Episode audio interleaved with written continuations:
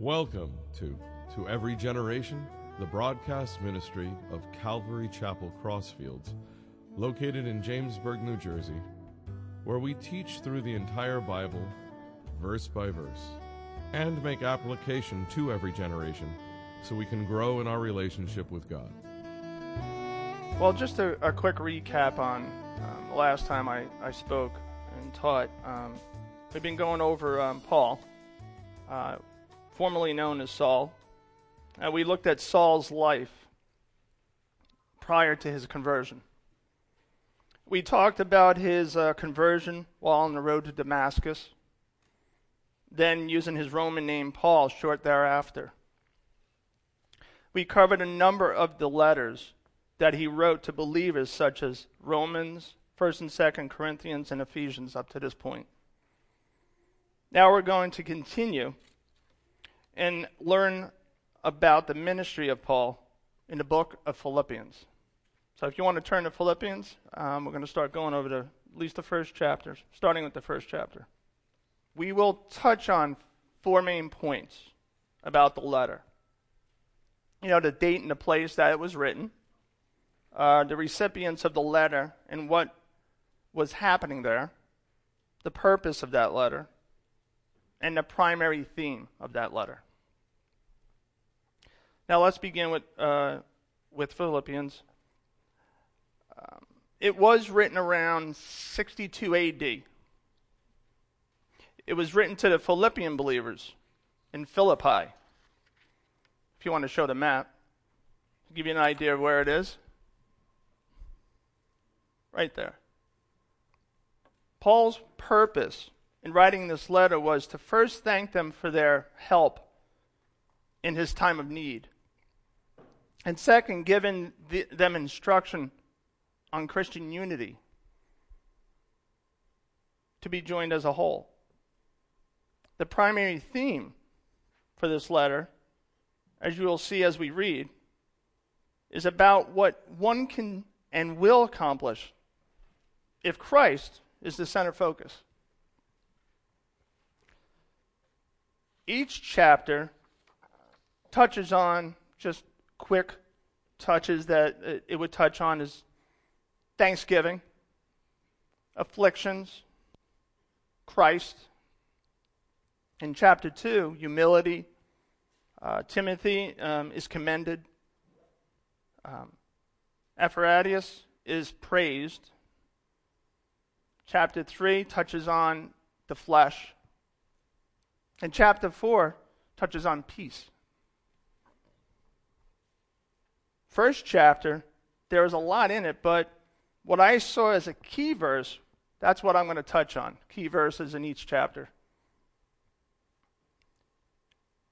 And keep in mind, Paul wrote this letter while he was in prison.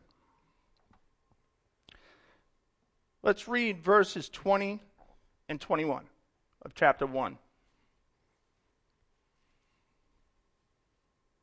According to my earnest expectation and hope that in nothing I shall be ashamed, but with all boldness, as always, so now also Christ will be magnified in my body, whether by life or by death.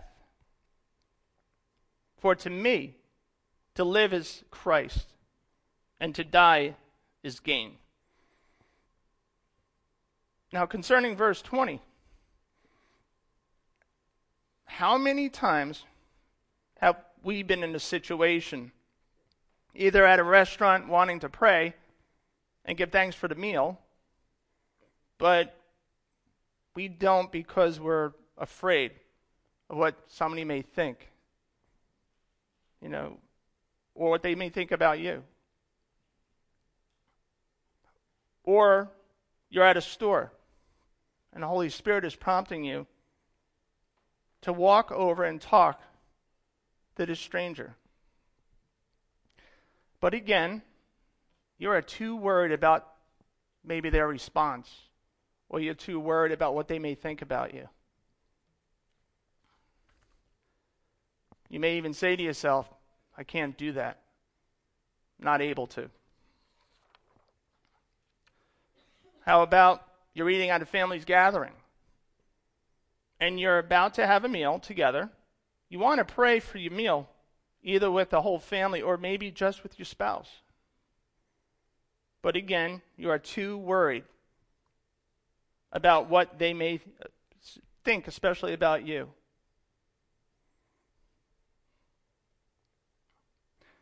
Just recently, my um, wife and I went out to uh, birthday dinner with my dad and my aunt and uncle. And my aunt and uncle, my aunt and uncle, um, really don't go to church at all. And we're sitting there talking, and I'm thinking, I want to pray. But what are they going to think? As long as I've been a Christian, I'm getting better at it. Sometimes I still think, but I said, you know what, Lord? I'm going to do it. I need to be an example. So I did pray. Um, there was no response by my uncle and aunt, but my wife was saying that my mother seemed to respond and was thankful that I did it. Because they all just started eating. And I, we, you know, I'm very thankful for those meals. But I must say, I wish I could do that all the time 100%. But there are times I do get in the flesh and I think, what are they going to think? But shame on me. I shouldn't worry about that. But then I regret it. But you know, since the time I got saved, I have grown tremendously in that area. As you will too, as you do it more and more and more. At some point, not in a rude way, you may not even care what they think. Matter of fact, you'd be surprised how many people have come up to my wife and I when we've gone away on vacation and prayed, and they have made comments. And I wear this shirt that has Jesus right on it. A lot of comments, more positive than negative. Some people look and don't say anything, but the people that do have a real positive attitude about it. And it opens up a great conversation. But again, if God um, prompts you to, you know, witness to someone or just to encourage them, or there was a time that we were on an airplane. My wife and I were on our way on vacation, and this stewardess was so rude, very rude. I almost got in the flesh. But my wife was a great example of holiness. She, uh, I wanted to chew the woman out but my wife said, you know, let's ask her if she wanted us to pray for her. So she did. She broke down. She turned out to be a believer and was going through all these multiple issues. She was getting married and she was buying a house at the same time. So she was, and there's other things too. I'm sure my wife would remember, but uh, it was just all piling up on her, and she just didn't know how to handle it anymore. And after that, it was like we were best friends. And when we got off the plane, she gave us big hugs and said, Thank you so much. So you never know how it's going to work out. But remember, don't be embarrassed. And do it for the right reasons. Because why did Jesus, our perfect example, do what he did? Because of his love for each and every one of us and for his Father. He wanted to be obedient to him, as we should. Now let's continue. What about verse 21? For to me, to live is Christ, and to die is gain. I think what Paul was saying here is a person hasn't really started to live until they live for Jesus Christ. You haven't really started to live yet, even though we think we are. Anything else we do out of an eternal focus just won't last. And when we have put our trust in Christ and we're living for Him, when we die, it's even better because we go home to be with our Lord in heaven. It's the worst thing somebody can do to us in this world is to send us home to be with Christ. It's not so bad. You know, we receive our rewards. We, we receive our new, I know many of you probably love this, glorified bodies. We get to be with Jesus, which is number one. I'm so looking forward to meeting him in person. And as Paul saw, I see this as nothing but gain. And something to remember as Christians the worst anyone can do to us, like I said, is to send us to be home. To me, it's a win win. You can't lose as a Christian. That same attitude with love drove Paul. It drove him to continue writing these letters from prison for his love for his father and the love for these people. He did not wallow in self pity. Now, if we go further down, what I think is another key verse in chapter 1 is verse 29. For to you it has been granted on behalf of Christ, not only to believe in him, but also to suffer for his sake.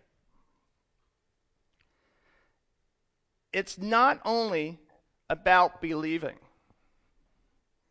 it's also about suffering for our faith at times. One way or another, we're going to suffer, even as a believer in Christ. Paul himself had his share fair of this.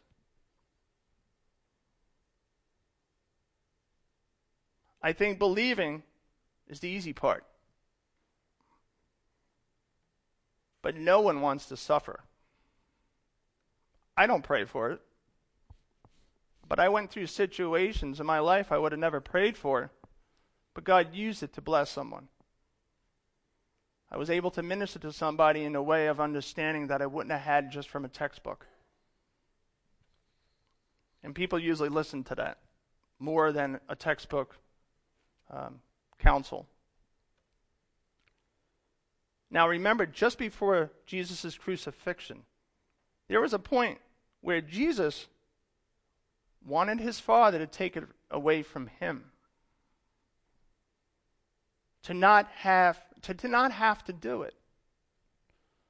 But because of his love for his father and for us, he followed through with it.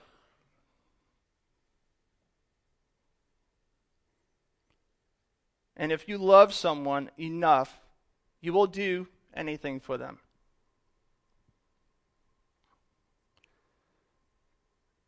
It reminds me of that movie that's going to be played for the youth uh, next month. Rachel Scott at the Columbine. Columbine? She uh, was tested, Pro- probably more than w- what we will ever be tested. She um, basically was asked at gunpoint, Do you still believe in Jesus? And she said yes, without a hesitation. And he took her life. The movie's amazing. Anyone who has not seen it, I highly recommend seeing it. It's amazing. And it is a tearjerker, but it's definitely worth it. Now, before I read what I see as more key verses, I want you to think about this question What are your goals in life?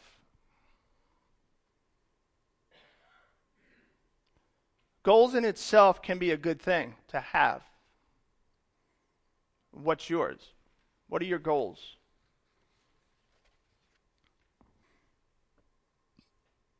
Brethren, I do not count myself to have apprehended. But one thing I do, forgetting those things which are behind, and reaching forward to those things which are ahead. I press toward the goal for the prize of the upward call of God in Christ Jesus. Again, let me say, I think goals in itself are important to have.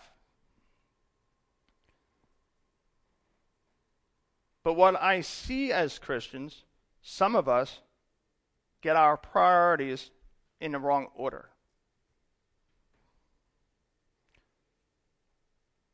What should be the most important goal in our lives as Christians?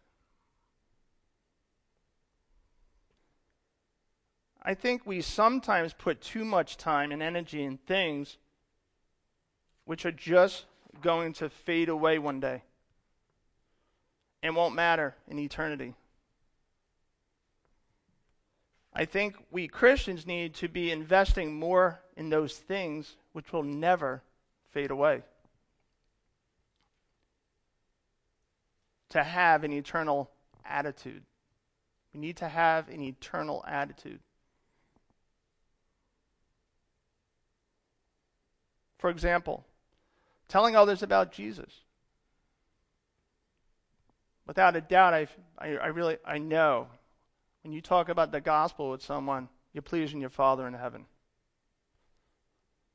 And He's storing up those treasures.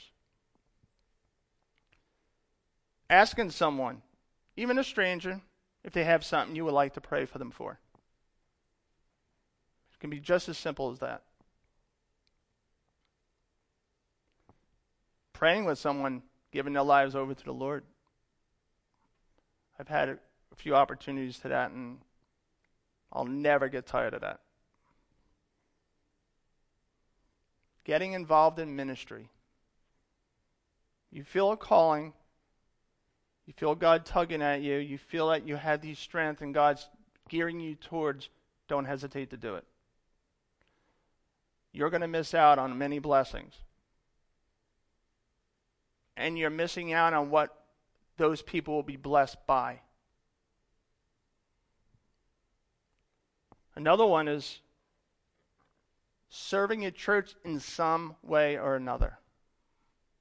Just serving. Now, as for me, my goals were when I was younger, a goal I had was to be complete to complete my four years in the Air Force, then go into the elevator business like my dad, my brother, my uncle, make lots of money.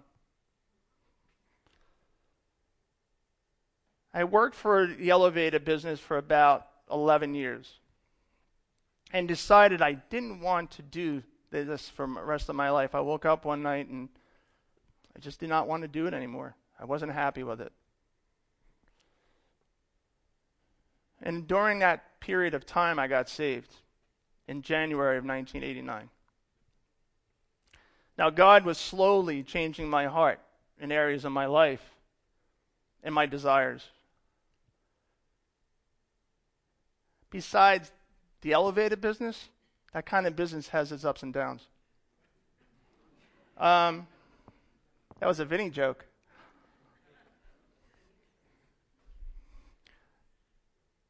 You know, so time came by that I went to school at night for 14 months for computers while still working full time in the elevator business. I would travel from the city where I was working on high rises and go to school in New Jersey. Never, never did I ever think that I would ever be an elder standing up here teaching. Somebody would ask me that. I laugh. I mean, I really meant it too. I really laughed because I never saw me with the abilities to be able to do it. But I was reminded by friends and by the Lord that it is not about our ability, it's about our availability. And it's our choice. And every choice that we make have a good and bad consequence. It's up to us. Christians, we have a prize waiting for us in heaven.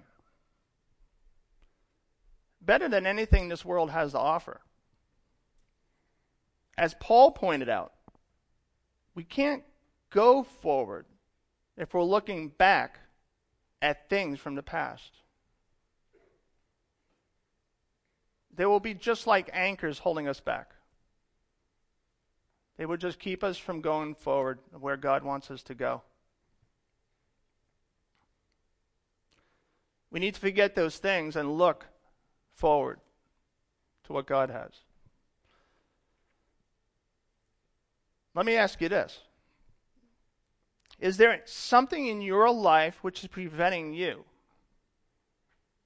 from accomplishing what God wants to do with you and through you? Seriously, think about that. And I'll say it again. Is there something in your own life which is preventing you from accomplishing what God wants to do in you and through you and with you.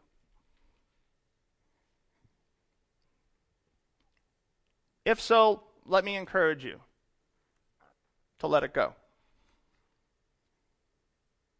Whatever it is, it's not worth. It's not worth it. And you're definitely missing out on whatever God may have for you. And remember, whatever it is, leave it at the foot of the cross. Just leave it there and let Him take care of that. So you can move on and do God's work.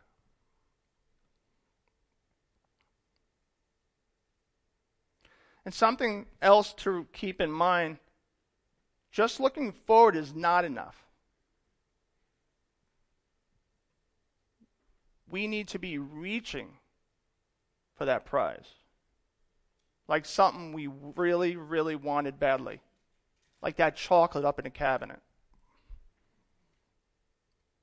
Now let's go to chapter 4.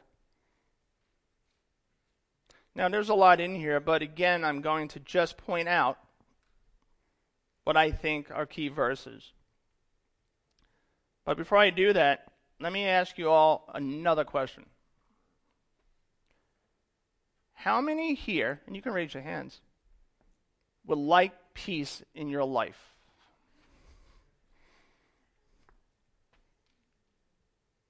Well, in chapter 4, this is what verse 8 and 9 say. It says, Finally, brethren, whatever things are true, whatever things are noble, whatever things are just, whatever things are pure, whatever things are lovely, whatever things are of good report, if there is any virtue, and if there is anything praiseworthy, meditate on these things. The things which you learn, learned and received, and heard, and saw in me, these do. And the God of peace will be with you. I don't know about you. I have a hard time at balancing this. But it's definitely worth going for. I also want to read a few other scriptures regarding peace and what the scriptures say about it. One is Proverbs 29 9. Again, that's Proverbs 29, verse 9. If a wise man contends with a foolish man, whether the fool rages or laughs, there is no peace. I've done that before. It's not fun. And I don't know why I get frustrated with people that are foolish. I guess maybe because at times I would try to convince them what I believe. I, I just, I love them and I want them to know what I know and believe what I know, but I had people try to force it down my throat in the past, push me away. You have to talk to everyone in their own language and understanding.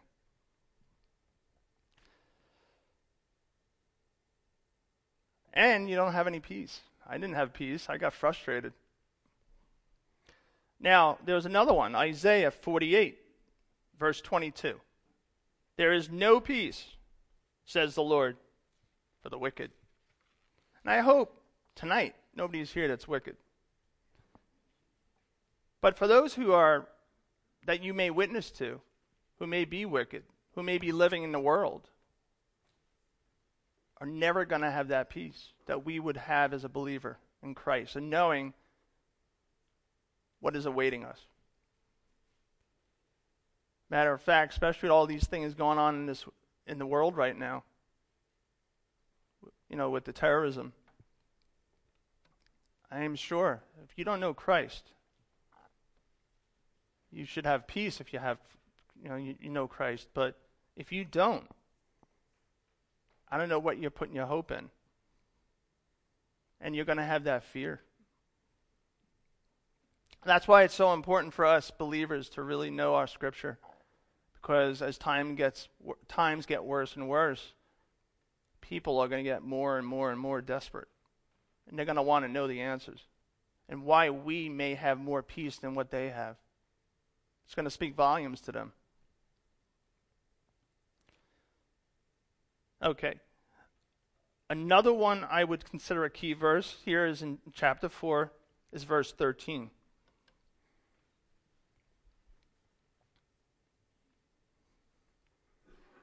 I can do all things through Christ who strengthens me. I've heard this so many times. But I think sometimes as believers we don't truly believe it.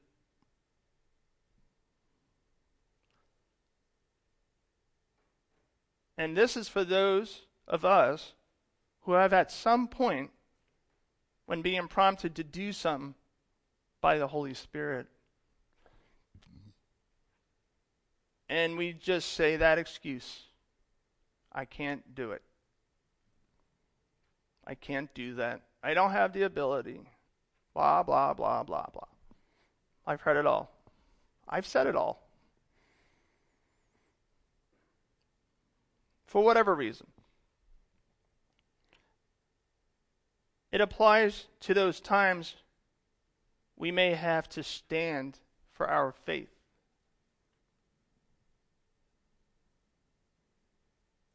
You know, it doesn't say I can do some things to those, it says all. And what's the meaning in all in the Bible? All. Everything.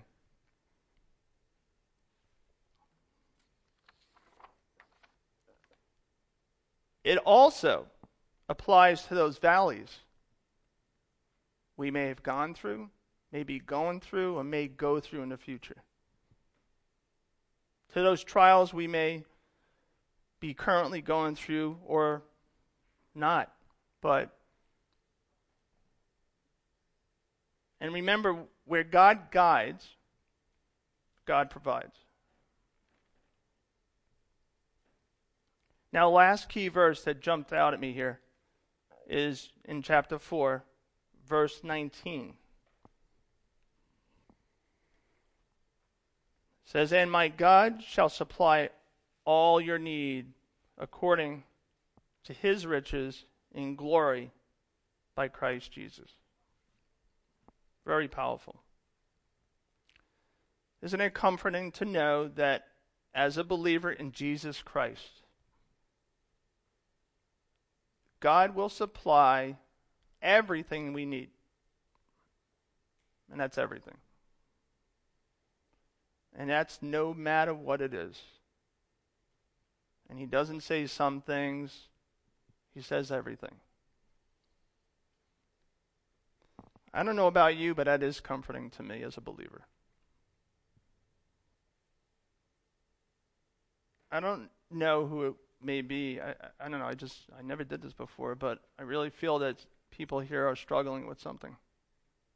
Um, something really that you really need to let go. Whatever it may be, let me encourage you to please let it go, whoever it may be. Maybe even more than one.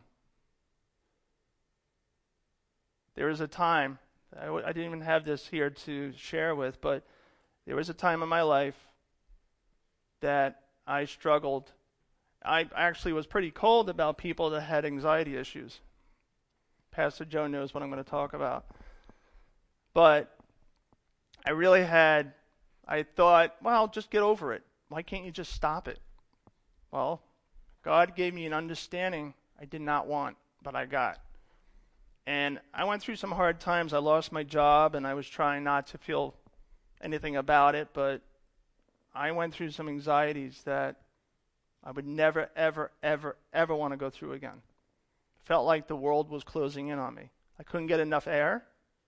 I couldn't get enough room in a in a in a, in a large room in here. I couldn't even get enough room. Felt like everything was closing in on me. Terrible feeling for those of you who've never had that, and those who do. I sympathize with you. Um, but just remember, just remember God is with us and with you, and He's there at all times. He's there for you to lean on and to let all everything go to Him. I'm telling you, having friends as believers praying with me, encouraging me, helped me to get through it. I prayed for someone some people to be able to be put in my life that would help me through this because I really thought, at 3 in the morning, I'd walk outside, walk the neighborhood, and I thought I was going crazy. I thought I was going nuts.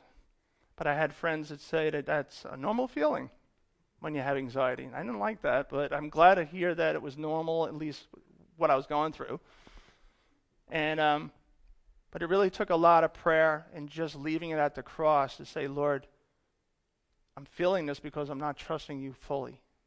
And I'm not saying that everyone that goes through this is that for that reason.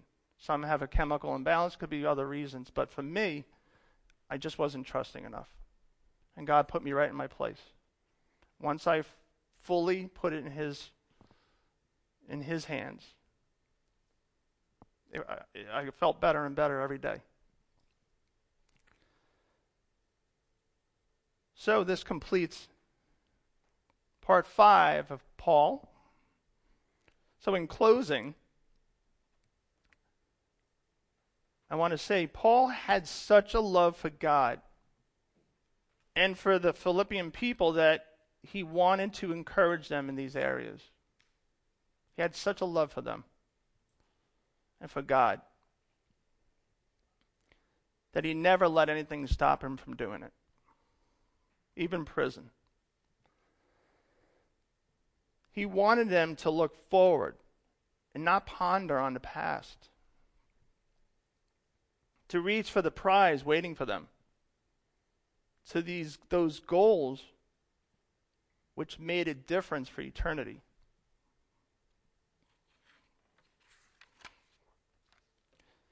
To also remember that no matter what you may have gone through, current, currently gone through, or may go through. God promises, He promises to meet all of His children's needs. As Pastor Joe touched on about uh, last week, God will always answer your prayers. Always. But maybe not in the way you thought or wanted but He will always answer your prayers.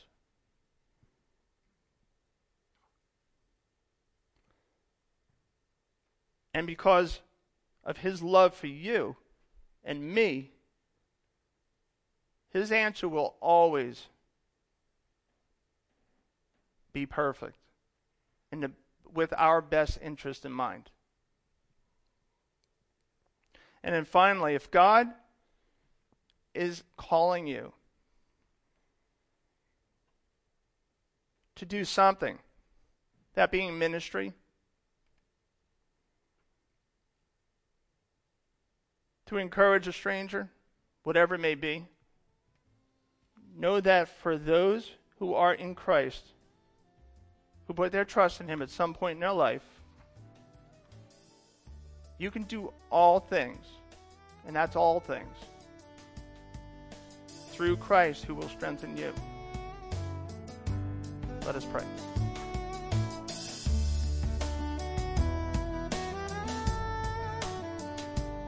You've been listening to To Every Generation from Calvary Chapel Crossfields.